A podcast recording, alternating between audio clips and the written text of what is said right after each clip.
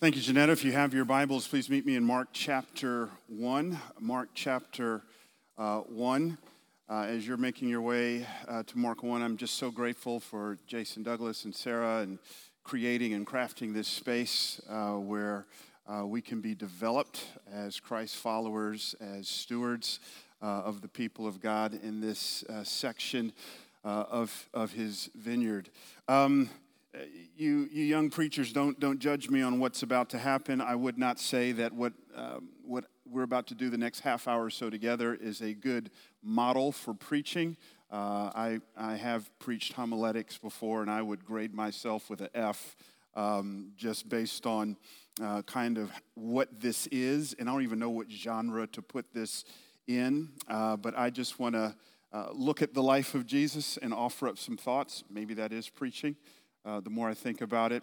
Uh, what's interesting is uh, I first put this talk together uh, seven years ago for a friend of mine uh, named Eric, who's doing a ministry leaders conference. I was so excited to get it, and uh, I'm sitting there. Um, ready to give this talk, and the Spirit of God tells me not to do it, and I do something else, and I haven't touched it since. so this thing's been incubating for seven years. And so when Jason asked me to be a part of this, uh, I've made some significant modifications to it. But I just say that to say this is a scene in the life of Jesus that I have been incredibly drawn to uh, just in my own personal walk with Christ. And I want you to pick me up uh, in verse uh, 12 of Mark chapter 1, and then we'll jump to verse 21. Verse 12, Mark chapter 1. Mark writes, The Spirit, this is Mark's favorite word, immediately drove him out into the wilderness, speaking of Jesus. And he was in the wilderness 40 days, being tempted by Satan. And he, and he was with the wild animals, and the angels were ministering to him. Jump to verse 21. And they went to Capernaum, and immediately, there's that word again, on the Sabbath, uh, he entered the synagogue and was teaching. And they were astonished at his teaching, for he taught them as one who had authority and not as the scribes. And immediately there was in their synagogue a man with an unclean spirit, and he cried out, What have you to do with us, Jesus of Nazareth? Have you come to destroy us? I know who you are, the Holy One of God. But Jesus rebuked him, saying, Be silent and come out of him. And the unclean spirit, convulsing him and crying out with a loud voice, came out of him. And they were all amazed, so that they questioned among themselves, saying, What is this? A new teaching with authority. He commands even the unclean spirits, and they obey him. And at once his fame spread everywhere throughout the surrounding region of Galilee. And here's that word again, verse 29 immediately he left the synagogue and entered the house of Simon and Andrew with James and John. Now, Simon's mother in law lay ill with a fever. And immediately they told him about her. And he came and took her by the hand and lifted her up, and the fever left her she began to serve them. That evening at sundown, they brought to him all, all, all who were sick, were oppressed by demons. And the whole city was gathered together at the door.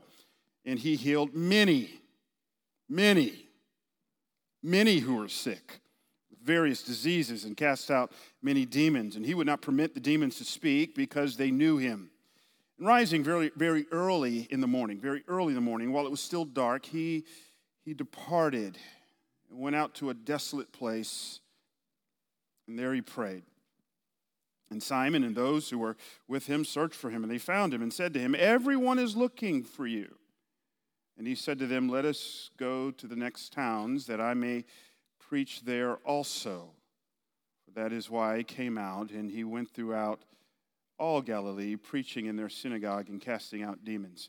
God, may I be a source of encouragement to, um, to my sisters and brothers who are here. Um, God, we are all in this journey of sanctification together. We are not what we shall be. But we are grateful that those whom you have justified, declared righteous, you will glorify. What you start, you finish. So, Lord God, as we talk about spiritual formation, and practices we can do, we do not do that devoid or detached from the one who does it. It's the Spirit of God pulsating through us. And yet, Lord God, we can't get rid of Paul's constant encouragements to put off, put on, put off, put on, put off, put on. We play a role in that. Give me great clarity.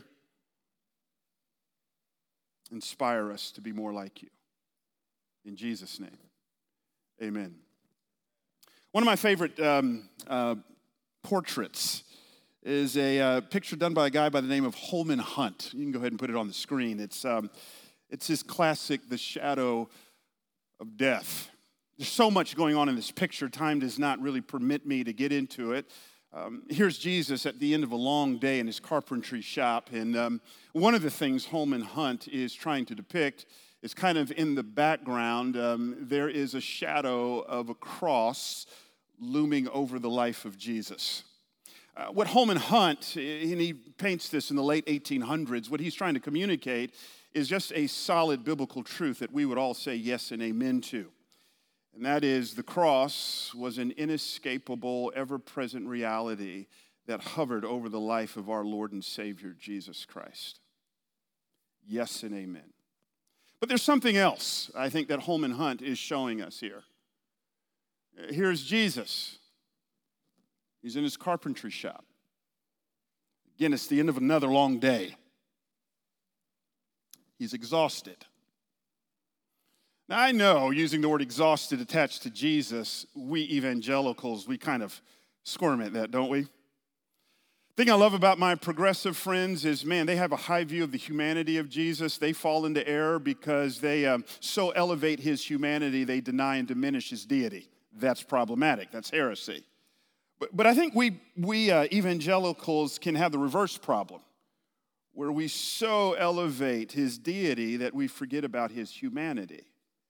Need I remind us of that great statement taken from the Council of Chalcedon, um, the hypostatic union that Jesus Christ is fully God, fully man, in one person without mixture. So we've got to hold these things incredibly in tension. And what I want you to see is, is that Holman Hunt is, is spot on. That in his humanity, Jesus Christ got tired. I mean, we do see him sleeping in a boat in the middle of a storm. We see him expressing his emotions in John 11 35 at the news of his friend Lazarus dying. He weeps. We see his humanity in full bloom on the cross when he cries out, I, I thirst. Jesus Christ is fully human. Now, his humanity, parenthetically, it is not it is not patterned after fallen humanity. The reason why he's called the last Adam in the Bible is because just as Adam came into this world without a sin nature, Jesus Christ came into this world without a sin nature. That's why he's called the last Adam. Very careful and clear there. But nonetheless, in his humanity, he submitted himself to some very real voluntary limitations. And again, in his humanity, he got tired gets exhausted. If we kind of did the score to Mark chapter 1, this, this wouldn't be slow music uh, that underscores the romantic parts of a, of a movie. No, this is, a, this is an action thriller. What I just read to you is one day in the life of Jesus. And boy, what a day it is. Jesus walks into the synagogue, unfolds the scroll, and paints and preaches the paint off the wall. People are astonished at his teaching. By the way, uh, you budding preachers who are out there, they're astonished because he's teaching them as one who had authority. He's not just conversating or giving a talk, there's authority. I think our pulpits need more and more of that authority, conviction that what I am saying is not my truth, it is the truth. We're saying that as if our lives depend on it. Preach like you believe it. So he preaches there in the synagogue. They're astonished at his teaching. It's full of authority. And then their mouths drop even closer to the floor because there is a, a demon possessed man, and, and Jesus Christ, without much fanfare, just kind of casts the demon out of him. Uh, no sooner does he do that than then Peter's like, hey man, I really do need you to see my, my mother in law. She's sick. Now, selfishly, this is just me reading the white spaces of our text. Um, I, I think Peter selfishly is really wanting Jesus to heal his mother in law, not just because she's sick, but remember, this brother just quit his job. And uh, his mother in law is probably not too happy about that. So if she can see how bad Jesus is, then maybe she'll be okay with his decision. And so Jesus comes to the house, lays hands on her, heals her. Immediately she starts to serve him, and then word starts to get across town that, that Jesus is in residence, and the whole town seeks an audience with Jesus. And then the text says they're bringing all of these people who are sick and infirmed, and, and Jesus spends time just kind of uh, laying his hands on them, caring for them, healing them, all this in one day. Now, let me just stop right here. I'm going to talk to you about margin and, and, the importance of rest and operating from a place of margin. But I want you to understand, we're going to look at Jesus, and there's a whole bunch of margin here. But before we get to his margin, let me just say this what we see is a Jesus who works, he's exhausted. This isn't, this isn't a person who's just kind of lollygagging around. I mean, it's just one thing after another, after another, and after another. And I'm so grateful for this conversation on spiritual formation. I'm uh, part of me is just kind of envious that um, uh, that you all, who are much younger than my, uh, than I am, are getting in on this uh, at the stage of life that you're in. Man, that's kind of not the, the the world I grew up in. Like you're talking to a guy who grew up in a home where my dad was out of town about 250 days out of the year. So I just kind of grew up with kind of just this image. There's probably some unhealth to that. And so I'm so thankful for this conversation, but I want us to be careful because the leading voices in the conversation are these relaxed contemplatives. I mean, I love my buddy John Mark Comer. You listen to him speak, man, you just want to you just want to light some candles and turn the room down dark and just go into a perpetual state of chill. That's not what ministry is. There's pockets of that, but those pockets are well earned. Jesus models. We work. Summer of 1995, I just graduated from college, uh, one of the most formative times in my life. And uh, Dr. Tony Evans invited me to come down and, um, and just do a summer internship with him. Actually, had plans on uh, going to Dallas Theological Seminary. Then I broke up with his daughter, and so I felt called to California. And um, a true story, by the way. And so we got down there, and uh, it, it, was just kind of an amazing time. I remember one of my first days there, he used to always just call me Loritts, and uh, my job for him was to come up with 25 illustrations every single week for his sermons. Uh, and then I found out that he came out with a book of illustrations and was wondering if I needed to get some financial compensation there. Um, he didn't plagiarize. I know that's a big comment uh, going around now.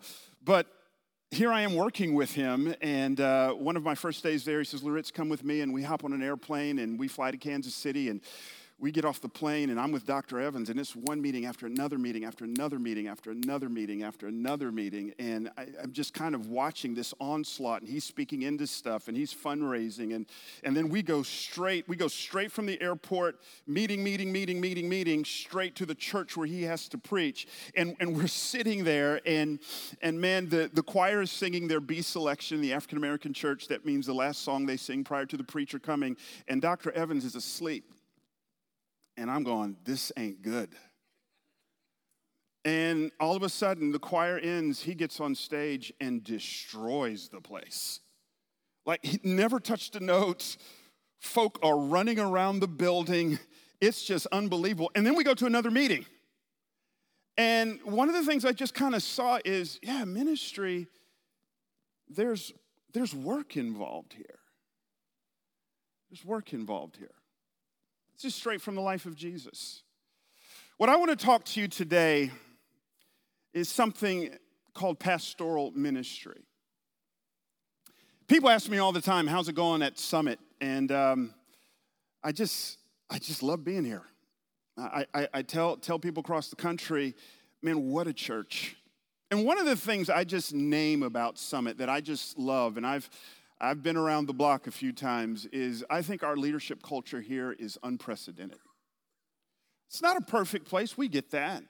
But man, the emphasis on developing leaders, even in my own life, the sense in which I feel like I'm being pushed, I'm growing, I'm developing um, in unprecedented ways, it's just been so redemptive for me to be here. But like any other place, I think there's room for improvement. One of my concerns for Summit Church is I think, um, I think we have a ton of leaders, not enough pastors. And there's a difference. I don't want to really talk to you about leadership. I want to talk to you about pastoral ministry. Now, I, I, know some of you are thinking, well, Brian, that's not me, and I, I work in this kind of other department, and we do kind of this random thing. Let me just remind you, we're all in the people business. It's all of us. So I'm not talking about the title. I'm just talking, may we never forget our product is people. We're all kind of called into this thing of connecting with and walking with people. This is what we're called into. I got a buddy of mine who says pastoral ministry will find you out. Because the essence of pastoral ministry ain't here, it's here. Paul Tripp, I think this is from Dangerous Calling too, so it's just a Paul Tripp kind of day. He says these words. Will you look at it with me? I personally experienced what can happen when the gospel of Jesus Christ gets reduced to a series of theological ideas coupled with all the skills necessary to access those ideas. Bad things happen when ministry is more defined by knowing than it is by being. Danger is afloat when you come to love the ideas more than the God whom they represent and the people they are meant to free. You can hide behind your head, you can't hide behind your heart. And what I'm learning the older I get is the sweetest kind of ministry doesn't happen from a stage. It happens up close, connected sharing lives. It's the essence of pastoral ministry, and that's what we're all called into. Now, I think we're ready to ease into this spiritual formation idea, this whole idea of spiritual formation, and this idea of shaping and forming and readying the soul of our hearts to be poured out for others. Mulholland gives this classic definition of spiritual formation. I don't think it can be improved upon. Look at it with me. Mulholland says spiritual formation is a process of being formed in the image of Christ for the sake of others. Spiritual formation, if you get nothing else I say, it's, it's the process of being formed in the image of Christ for the sake of others. In other words, your quiet time is not ultimately about your quiet time, it's about connecting into God, the source of your life, so that you might be poured out for other people. That's why it's important. I was with the great African American preacher, Dr. Maurice Watson. If you've never heard him preach, man, tell the death angel to hold off until you can hear him preach. Go on YouTube just a legend. I had preached at his church once in Omaha, Nebraska, and we're out to eat. And I'll never forget. He just, I don't even know how we got on this conversation, but he just kind of threw out there. He said, Brian, there's a series of sermons I've always wanted to preach on the life of Jesus called the ministry of interruptions. He says, Have you ever thought about this? Much of Jesus' ministry isn't planned for, it's not on his calendar. The bulk of his ministry is unscheduled. The bulk of his ministry is the ministry of interruptions. I mean, you read Matthew chapter 8, he just gets finished preaching the greatest sermon ever, the Sermon on the Mountain. He's coming down the mountain and up pops a leper. Lord, if you are willing, you can make me clean. And he deals with the leper. Only a few moments later to get interrupted by an entourage that a centurion has sent out, just saying, Hey, Jesus, you don't need to come to my house. Just say the word, and my servant will be healed. It, shoot, one chapter later in Mark chapter 2, we find Jesus teaching in a home, and all of a sudden the roof opens up, and a couple of guys lower a paralytic, and Jesus is interrupted in the midst of his sermon, and, and he deals with that. Another time, he's teaching in a temple, and the religious leaders, in their self righteousness, they drag a woman who's been caught in adultery. They interrupt him, and he deals with that. The bulk of Jesus' ministry isn't on his Google Calendar, it's the ministry of interruptions. Now, a couple things. Parenthetically, what ministry are we missing out on because it's not on our Google Calendar? Some of us are too guarded, too scheduled to seize interruptions. The main thing I want to say to this is if I really wanted to know your character, one of the main ways to get at that is to see how you ha- handle constant interruptions. If I wanted to know if, if there's impatience in your heart or, or unkindness in your heart, it's to constantly interrupt you. Here's what's remarkable about Jesus interruption after interruption after interruption. He's on his way to go heal a, a, ruler of the synagogue's daughter, and a woman with an issue of blood touches him. It's just uncanny. Not once do I see him being terse, not once do I see him being unkind. Not once do I see him being impatient, quite the opposite, full of compassion, joy, empathy. And I want that. Because we understand the nature of ministry is to be interrupted. I can't tell you how many times I've gone into a week and I just kind of have a handle on the week. You know, I know it's going to happen and this sermon to prepare for and these meetings to be had and uh, th- this needs to be done and date night with my wife and time with the family, only to have all that thrown out the window because, you know, someone gets sick and I need to go see them at the hospital and someone else dies and they want me to do the eulogy or I come home and Corey shows me an unexpected bill that wasn't planned for. Something happens with one of the kids. Just, the nature of life is interruptions. And I want to take a page out of Jesus and I want to meet that full of joy and empathy and compassion and kindness, not being terse, not interrupting, not being mean. I can't tell you how many regrets I have on the precipice of being an empty nester of the times I've snapped at my kids. because I was operating from overload, not margin. And here we have it. Here's my question hermeneutic of suspicion. Jesus, how do you handle all of these interruptions? Like it's been a long day, and you get a knock on the door, and the whole town is there. Uh, uh, uh, how do you just run out there in patience and kindness, full of compassion and empathy, and know the answer is not, well, you know, He is God. I think there's something else here. Notice the bookends to our text. Our text starts 40 days in solitude, in prayer, in fasting. Notice how it is, how it ends. He then goes from that, deals with the people, and then his disciples are looking at him. They're looking for him. He's in a desolate place in prayer.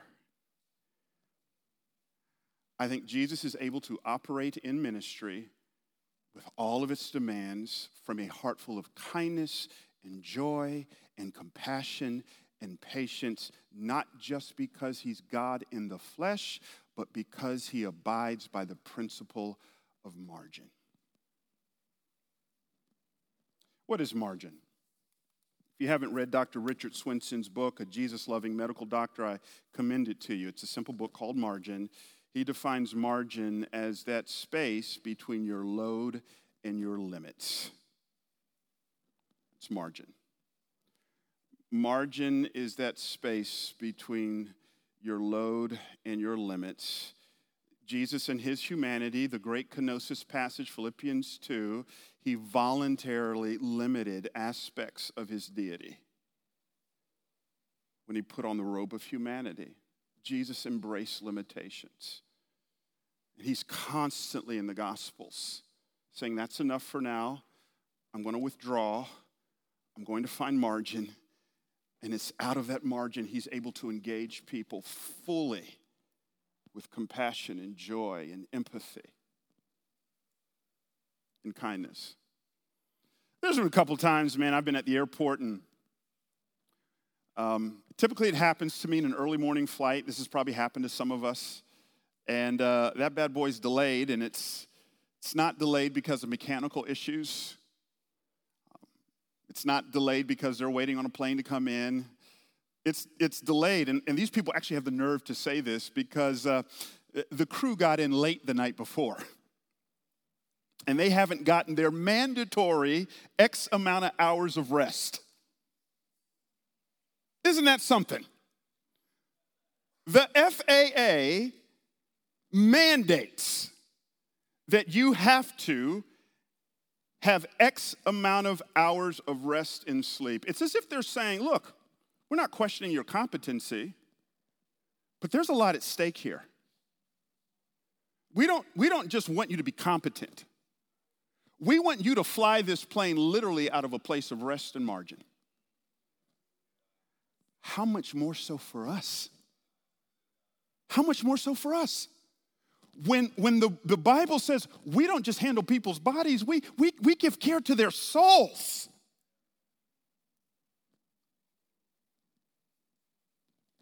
We have to come from a place of margin. What does this mean? Let, let, let me just give you three, three things real quickly. If you're going to embrace margin in your life, you, you have to, first of all, embrace your limitations.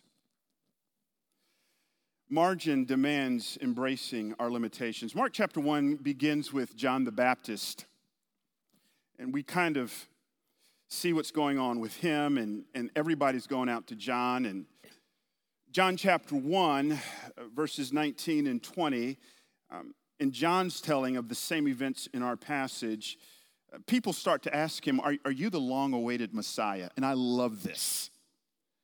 John chapter 1, beginning verse 19, and this is the testimony of John when the Jews sent priests and Levites from Jerusalem to ask him, Who are you? I love this. He confessed and did not deny, but confessed, I am not the Christ. There's five words I think every one of us should have emblazoned upon the walls of our minds. It are those, it is those five words. I am not the Christ. Because the temptation of ministry is the gravitational pull towards meeting people's demands of omnicompetence. What, is, what do I mean by that? I was candidating for a church once uh, in the Bay Area and uh, sat down with the elders and I'm just a big believer. Let's just put it all out there.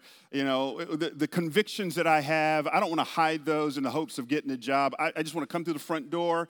Um, and so I told the elders towards the end of our one of our first in-person meetings together, I, I said, listen, I, I, just need to say this. Uh, love this church, love what's happening here, but if you're looking for omnicompetence, I'm not your guy. They said, well, what do you mean by that? I said, most search committees have an expectation for omnicompetence. They don't say this literally, but here's what they expect. Uh, I expect that this person is going to be able to preach the birds out of the trees every single Sunday.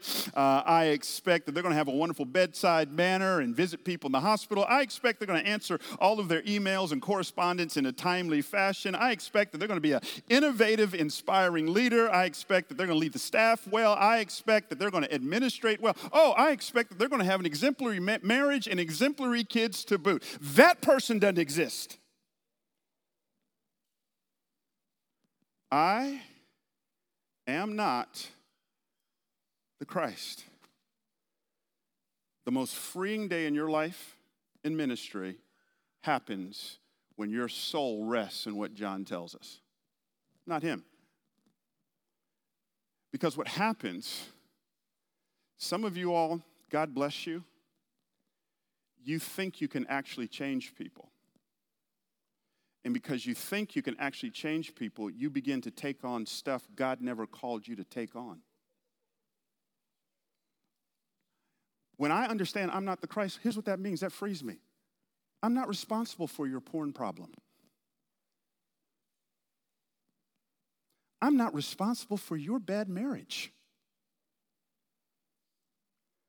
I'm not, I'm not called to be your social uh, coordinator. So when you come to me talking about this, this is an unfriendly place, and I'm not responsible. We're adults here.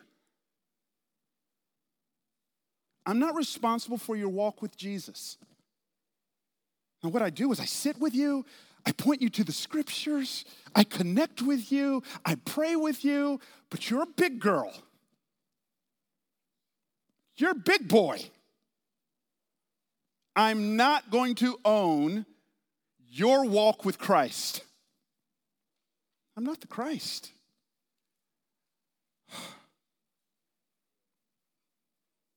You'll never get to margin thinking you can function as the fourth member of the Trinity.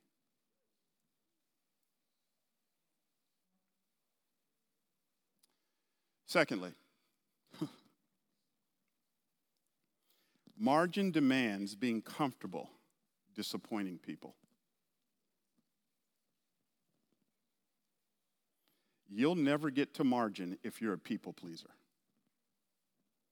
I love it. Here's Jesus, man, chilling in the house. Just he's just laid hands on Peter's mother-in-law. Uh, uh, she's healed. She's serving him. Knock on the door. Whole town's there, and the text literally says they brought to him all who were sick, and I love it. And he healed the many. You know what that means? Somebody got left out. Here's Jesus. He can he can fix your issue. Like he doesn't even have to come out the house. He can blink an eye. Everybody's healed. And he comes out, and I just see a long line. Just kind of work your imagination with me. A long line of people heal you, heal you, heal you, heal you, heal you. I'm good. That's it.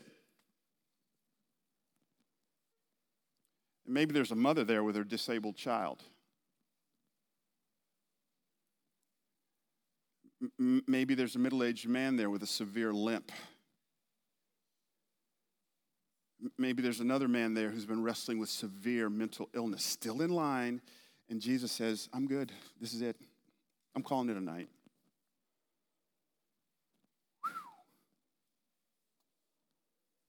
I'm done. Setting a boundary. This is it.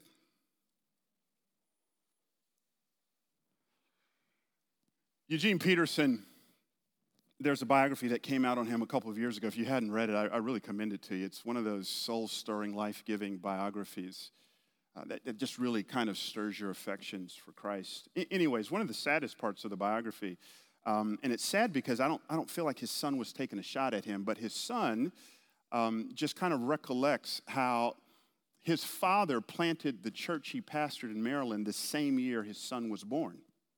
And his son just gives a tragic zinger of a line. His son says, I always viewed that church planted in the same year I was born as, as my sibling. And growing up, I felt deep sibling rivalry.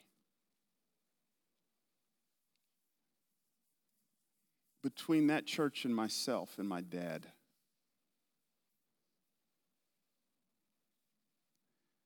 I guess what I'm trying to say here is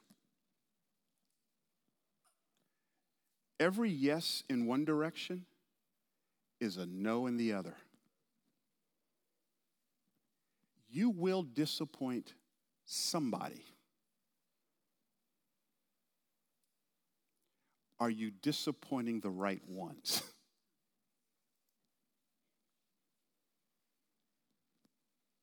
Every yes in one direction is a no in the other. And hear me, I'm not calling us to the idolatry of family, which is rampant in people in ministry. I actually think you do your kids a disservice by showing up to all their stuff because you're communicating you're the center of my world. That's actually harmful to your children's development.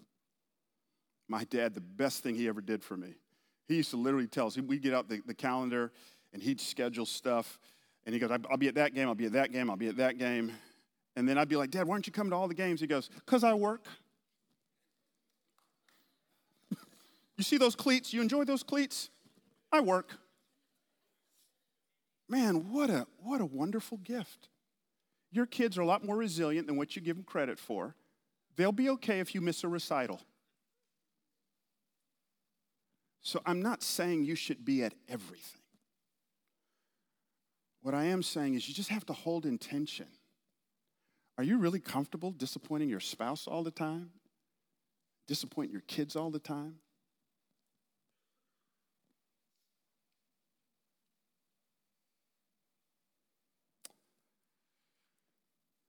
Jesus didn't just have margin, thirdly, he actually maximized his margin. Margin is not just this blank sheet of paper. I want to be very careful about that. Just because you have a blank sheet of paper, if that blank sheet of paper doesn't get filled with the right things, we actually call that boredom. And I'm not talking to you about boredom, I'm, I'm talking to you about margin. Boredom is the enemy to godliness. Uh, there's an author, you'll, you'll forgive me, I forget the author's name. The, the author pretty much said uh, there's, three fra- there's three phases to all of our lives. Um, from zero to, your, to our late 20s, somewhere in there, um, the first phase, the key word there is first.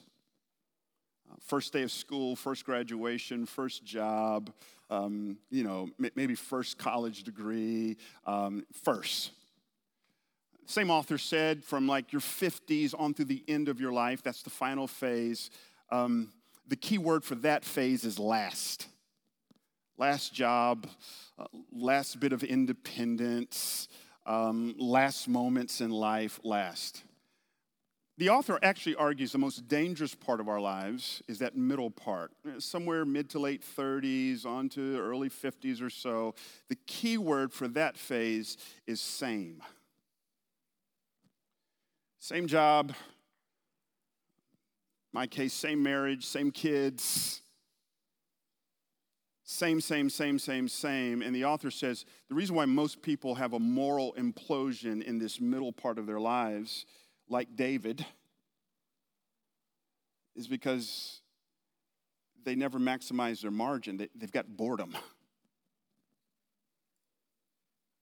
So, what I'm appealing for isn't just let's just have this blank sheet of paper, blank pockets of time. I, I want you to actually look at what Jesus does. What does he do with his 40 days of margin? He's praying, he's fasting, he's encountering God what do we see him doing at the end of our passage as he pulls away to a desolate place? He's just not sitting there with a blank mind. He's seeking God. He's encountering God. He's, he's praying. There's, there's Jesus maximizing his margin. This is where the spiritual practices come in. Uh, we'll, we'll, we'll just kind of act like this is a sponge. Whenever you take a sponge out of a, out of a package, you don't immediately take that sponge and start putting it to work on the counter. It's dry. It's not the way it works. Sponges are designed to interact with stuff, to get messy. It's pastoral ministry. That's what we're called to. We're, we're, called to give ourselves out to interact in the lives of people, and there's mess there. Instead, what we do is we take that new sponge and we immerse it in water. We know what's happening there. That, that sponge is getting filled up with water. Now that that thing is filled up, because it's withdrawn, now we're ready to put that thing to work. God's called all of us. He's got a call in our lives. He wants to use us to interact in the lives of people. But we will not be effective if we're constantly showing up dry. It's operating from our head. Guys, I've been there. I've been there. In fact, let me just confess to you. This happened to me about six months ago. I, I just remember I showed up somewhere to preach. It's just kind of been one of those stretch, uh, you know, just busy seasons. And I, First time ever this happened to me in ministry. I just kind of went to Dropbox, picked something that I was comfortable with, read it a couple times, got up, and literally said to myself as I'm preaching, let's just hurry and get this over with. Whoa. Yeah, Chuck Swindoll, you're right. The scary thing about ministry is you can learn to do it. What margin means is I have to, because when I give myself out over and over again, I'm going to get dry. I have to withdraw. This ain't an elective in pastoral ministry, it's core curriculum. If you're on the worship team, we need you soaking. If you're preaching, we need you soaking. So, what people get is the overflow. That's the spiritual practices. Two things and I'm done. So this um, this summer, our family went away to the beach. We we hung out, and um, my oldest had to get back to work in Arizona after about a week or so. Korie had to get back to her job, and so Korie was gracious to let me just kind of have some time by myself at the beach, and man, just phenomenal, especially being an introvert. Um, just phenomenal. And I just, I'm going to maximize this time, man. I long walks in the morning. One of my best friends, Bobby Conway, drove over from Charlotte, man, and we just spent a life giving 36 hours together, just sitting out. And one of our conversations was, man, what's your greatest fear? I mean, just life giving stuff in the scriptures, reading good books. And then Korie calls me. Um, you know, one of our kids is back home from college, and Jaden's got, he's been used to having the car on his own terms, and this other kid's back, and he's wanting to use the car, and they're just kind of going back and forth. And Korie's like, do something. This is what she says, like, just do something. And so I just kind of listened to him, and I, listen, I'm, I'm very careful here. I'm not the model of a great parent. Let's just be very clear on here. But um, man, I got off the phone, and I was kind of high fiving myself. Um, kindness was pouring out of me, patience was pouring out of me, empathy. H- have you ever had moments in your life with Christ? And, and it's so sweet. You're like, if I could just bottle that up and put that on repeat. Well, I, I knew exactly what happened then. What my kids were getting was the overflow of maximized margin. Now we're back to Mulholland. Christ being formed in us for the sake of others. They asked me to share a little bit about what this looks like, and we're about to huddle around in groups. And so when, when I think about when Bryan Loritts is most alive, when, when, I, I literally had the thought, this is a journal exercise that I did a couple weeks ago, getting off the phone, refereeing this argument over the car, full of joy and empathy and compassion. I literally journaled, what's going on in my soul? Because I want to keep that. Because ministry's tough. Folk talk about you behind your back. Folk do stuff and it's real easy to just go, I want to knock you in your face right now. So how do I how do I just engage that? L- let me just give you a couple things as we get ready for a time around the table. Uh, number one, for me, it's kind of a consistent, lingering time with Jesus. Early on, I kind of bought this lie, and I had youth pastors tell me this um, um, quality isn't quantity. The older I get, the more of a lie that is. Um, I just sensed the Spirit of God saying to me a couple years ago, He wants an hour out of me every single day, just in prayer. Uh, I don't do that perfectly, um, but it's just a regular rhythm. And um, alarm clock for me goes off at about 5 a.m. for me. I'm just naturally a morning person, so I want to be sensitive to how you're wired. Some of you, your best times at night. That's not me.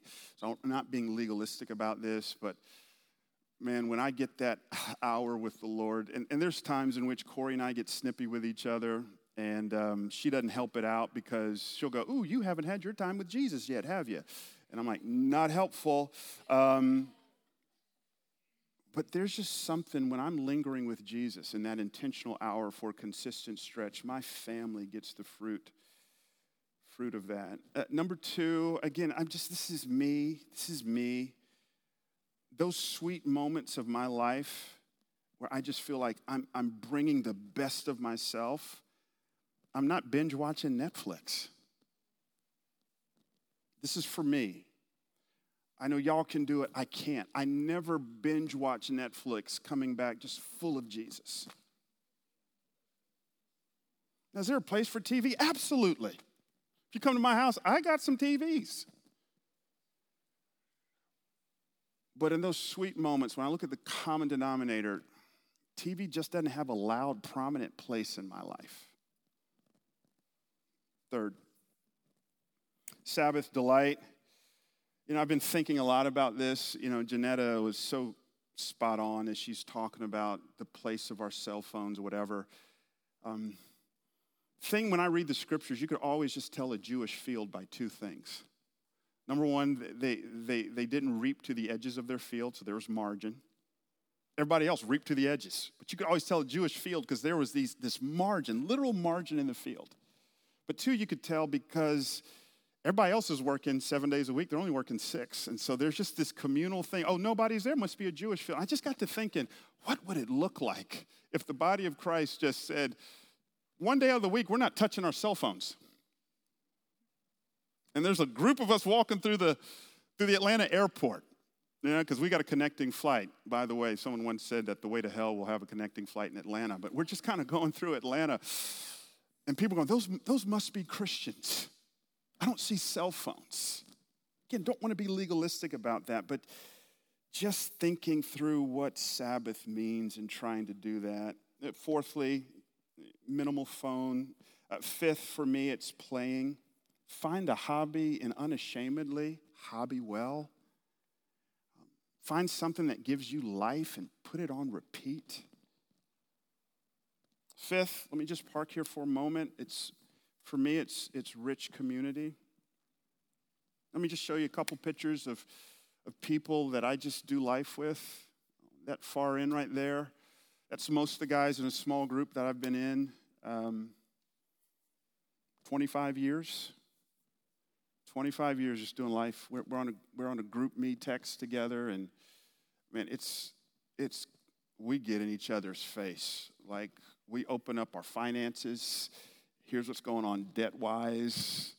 Um, one of these guys, uh, we found out that he's going through a divorce, didn't tell us. We literally hopped on planes from all over the country and jammed him up in the name of the Spirit of God. Like, bro, what's going on here? How in the world are you going through a divorce and you call me your boy and we don't know about it? Another guy, he's not in the picture. We just found out he got diagnosed with um, Lou Gehrig's disease. It's Three year death sentence. I just talked to him the other day, and man, he sounds like he just had a stroke. But these guys are sources of life to me. Rich community. In the middle there, those are all my sons in the ministry, who I call my pallbearers. They're going to carry me to my grave. We've been doing life for 20 years. None of those guys have, have dads who are engaged in their life. We're in Montana.